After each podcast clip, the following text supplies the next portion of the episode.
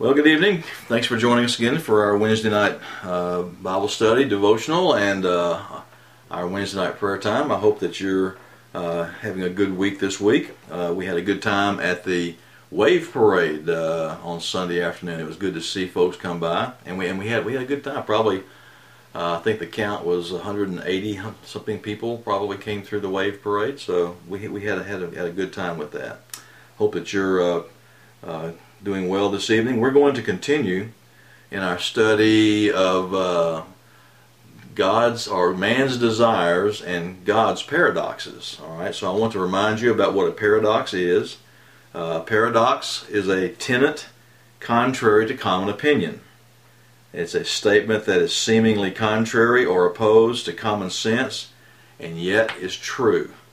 And the Bible has a lot of these things in it. The, the Bible says that the way that man looks at things, the way that we look at things, is very different than the way that God looks from, at, at things. And oftentimes our conclusions and our desires are just the opposite of, of, of how God wants to work in our lives and, and uh, deal with situations that arise. So tonight we are looking at the paradox of the desire to be strong. Um, this is something that is particularly uh, embedded into our American culture.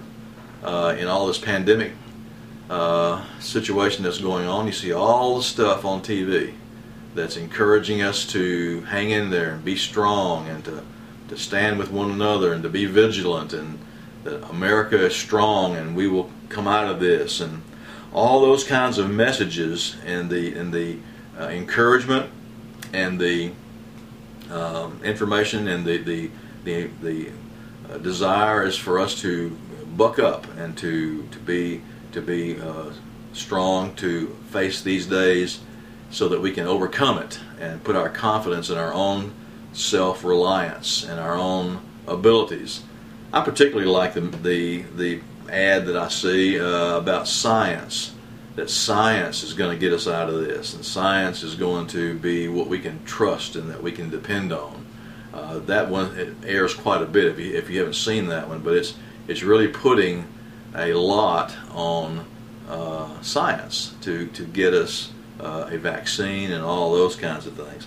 So we, we have a cultural mindset and a tendency as human beings to want to be strong and to overcome uh, difficulties ourselves. It's not anything new. Um, there is a poem that was actually written in 1875 uh, the, the late 1800s and early into the 1900s was a very a very uh, uh, optimistic time. It, it, looked as if technology and human achievement and those kinds of things were going to solve the problems of the world. It was a very optimistic time in Europe and in America, and the ability of ourselves to to determine our own destiny. Uh, the Titanic was built in that kind of an atmosphere, and it was the said that it was the unsinkable ship and that God Himself couldn't sink this ship and those kinds of things. Very optimistic time. And the poem is entitled Invictus. Now, Invictus is a, uh, is a Latin term which means uh, uh, un- unbeatable, uh, unconquerable, that kind of thing. And so this poem is read from time to time at graduations and things like that. I'm going to read a couple, three verses of it just to show you uh, the the idea and the spirit. So. Uh, the, the, the author is William Ernest Henley. It was published in 1875, and this is a portion of his poem Invictus. Out of the night that covers me, black as the pit from pole to pole, I thank whatever gods may be for my unconquerable soul. In the fell clutch of circumstances, I have not winced nor cried aloud. Under the bludgeoning of chance, my head is bloody, but unbowed. It matters not how strait the gate, how charged with punishments the, the stroll. I am the master of my fate. I am the captain of my soul. Now, that in poetic form describes the desire of man to be strong. So, let's see what God has to say about that because um, God has a very different understanding and a very different opinion about that. We're going to look at some of the, of the lessons from the Apostle Paul. We're going to be in 2 Corinthians 12 tonight. Uh, so if you want to get your Bible and turn to that, the scriptures that we'll be we'll be looking at will be uh, appearing on on the screen also. Uh, in, in chapter 12 of 2 Corinthians, Paul is defending his apostleship, and he's talking about uh, why he is an apostle and how he came to be that way. The first part of the of the chapter, he's describing an experience that he had where, sort of like the apostle John did. Apparently, Paul had a very similar uh, experience where he was taken into heaven and seen the glorious things of heaven uh, just the way that is described in the Apostle John in the book of Revelation. Um, the difference between the two experiences in the two apostles are is that John was told to write down what he saw, and that became the book of Revelation. Paul says in chapter 12 of 2 Corinthians, he was told to keep it quiet, to, to not write it down. And so um, I find that to be a rather interesting revelation as far as these these two apostles are concerned. Um, and Paul was talking about um, what he thought was the reasons why God had instructed him to keep it quiet, and it brings about as a result of that, it brings about the the uh, the lesson that we have from the scriptures about the paradox of our desire to be strong because God's truth is is that we are strongest when we are weak. That God demonstrates His strength through our weakness and not through our strength. And so, the paradox is that uh, is that we desire to be strong, but God says that uh, I will make I will make you strong through your weakness. So let's take a look at this lesson and see where we are. And we're in we're in First uh, Second Corinthians chapter twelve and there there are some lessons that that uh, that come out of this. Uh, the first lesson is is that my response to weakness should not be to try to remove it at all cost, but allow it to reveal my own and true motives. Now, Paul gives a little bit of, of, of insight into himself uh, and, and, and his own um, weaknesses and the ways that he handles things. Um, in, in 2 Corinthians chapter 12, verse the very first very first part of verse 7, it says, uh, To keep me from being conceited um, because of these surpassing revelations. So let, we're going to stop right there at the first half. Paul apparently had a tendency or a he had the potential. I don't know whether he had the tendency or not. He had the potential for being conceited. Uh, this many commentators think that uh, that was one of Paul's. Some of them say that that, that that was his thorn in the flesh. I don't know. I mean, you know, you, you, you hear debates about the thorn in the flesh and all that sort of thing. It doesn't really matter. Nobody knows what that was, but but we we we hear or hear Paul says that because I had these exceedingly wonderful revelations uh, to keep me from being conceited about that, I was given this thorn in the flesh. So there, there's a passage in, in Philippians also that indicates that Paul may have had a tendency toward pride and conceit. In, in his letter to the to the Philippians, uh, chapter three, the um, Paul uh, wrote beginning in uh, verse four. Though I myself have reason for such confidence, if anyone else thinks he has reason for confidence in the flesh, I have more. I was circumcised on the eighth day of the people of Israel, of the tribe of Benjamin, a Hebrew of the Hebrews, in regard to the law, a Pharisee, as for zeal, persecuting the church, as for legalistic righteousness, faultless. Now that's quite a description of himself. All right, and so there you, you take that statement about Paul's uh, uh, self image and his own self thinking and what he says here it, it may indicate that, uh, that his weakness was uh, to keep him from becoming um, conceited. So, in, so our, our, uh, the, the first lesson about, about weakness is that we should not try at all cost uh, to remove it, but it should not be the focus of our, our outward circumstances, uh, but, but realize that we are dealing with unseen spiritual forces. So we we those two reasons go go together. Okay, my, my, my response to weakness should not be to try to remove it at all costs, but should allow me to reveal my, my true motives. Paul understood that whatever this thorn in the flesh was, uh, it was it, it was intended by God to keep him understanding that that God's power, Christ's power in him, was the primary reason that there would be a demonstration of God's power through the gospel. And then the second reason is my response to weakness should not be to focus on outward circumstances, but to realize that we are dealing with unseen spiritual forces. Now, uh, in book of Ephesians, it also says that the you know Paul says that we that we struggle not against flesh and blood, but against powers and principalities and rulers of darkness in high places. So he Paul acknowledges in that verse, as well as in this Second Corinthians passage, that that there is something more going on in the circumstances of life uh, that than, than what we see physically. And uh, he talked about this thorn in the flesh. So he is attributing this thorn in the flesh as, as a messenger of Satan. What, uh, and so the the it was an attempt to keep him from being on mission for Christ. It was a, it was a, it was an attempt to keep the gospel from being spread and being uh, proclaimed by him. And so he saw it as a spiritual uh, battle. And so understanding that weaknesses that come our way are, are designed to get our attention. They're designed to expose our true motives. In Paul's case, it was a potential for being conceited and prideful. Um, they are to be seen as not just a physical abnormality or a physical weakness or whatever the weakness is, as a natural occurring event, even though it may be a naturally occurring event, but that Satan will use that to prevent us from fulfilling the role that God has for us in the, the purpose and the mission that God has for us in serving Him.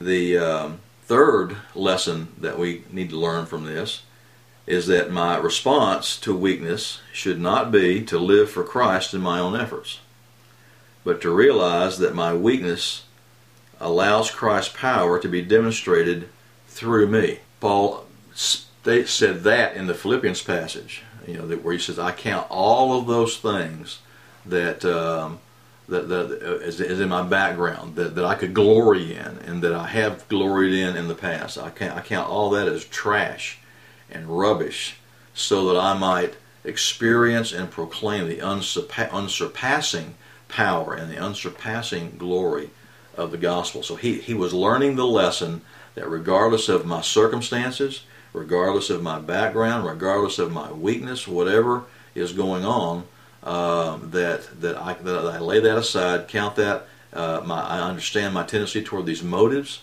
I will I will reject those, and I will commit myself to the the mission that God has given me.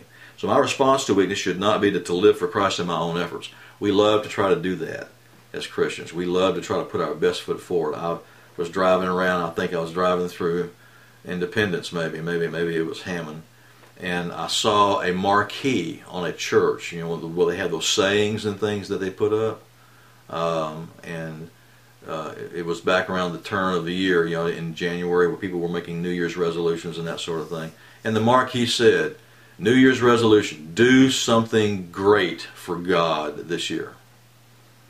And I thought, hmm, that's uh, that, that's an interesting statement. You know, the the the, the idea that uh, that I can do something great for God struck me as being um, prideful.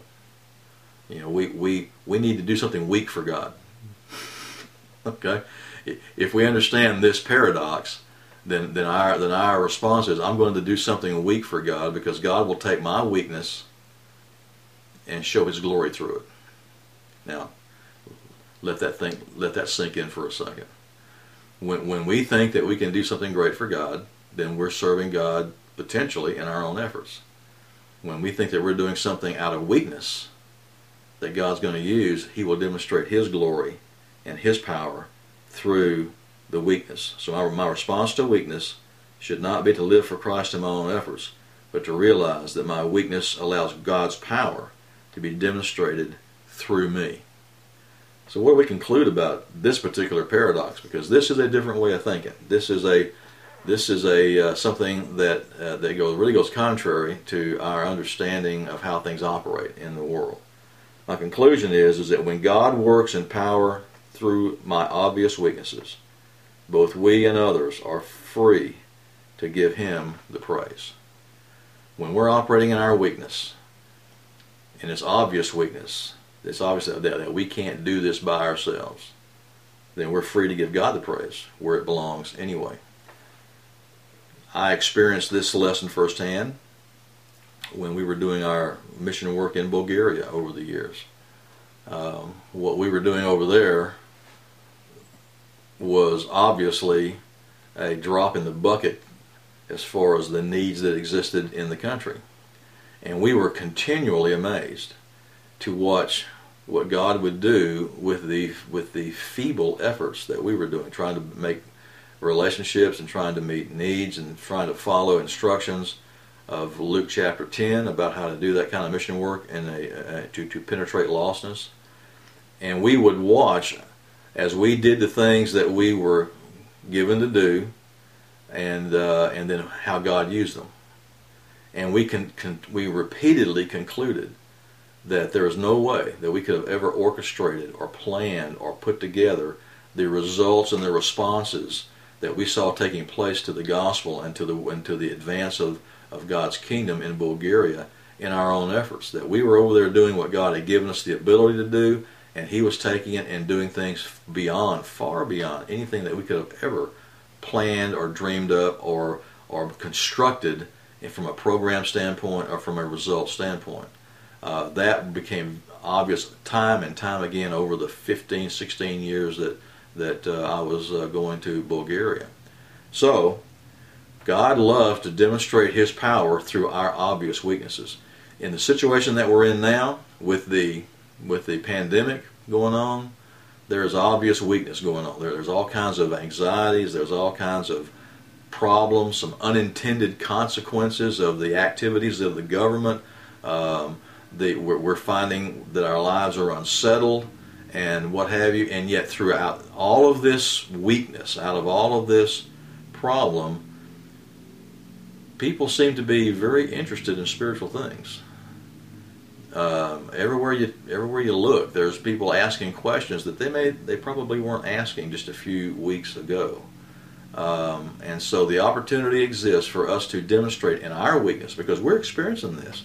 We're being affected by this just like everybody else and how, how we respond and how we deal with our weakness as we let it uh, uh, expose our own motives, expose our, our own pride, expose our own desires to try to fix it ourselves, and we let God work through us, we have the opportunity to see God demonstrate His power through our weakness and therefore allow us to glorify God in the process.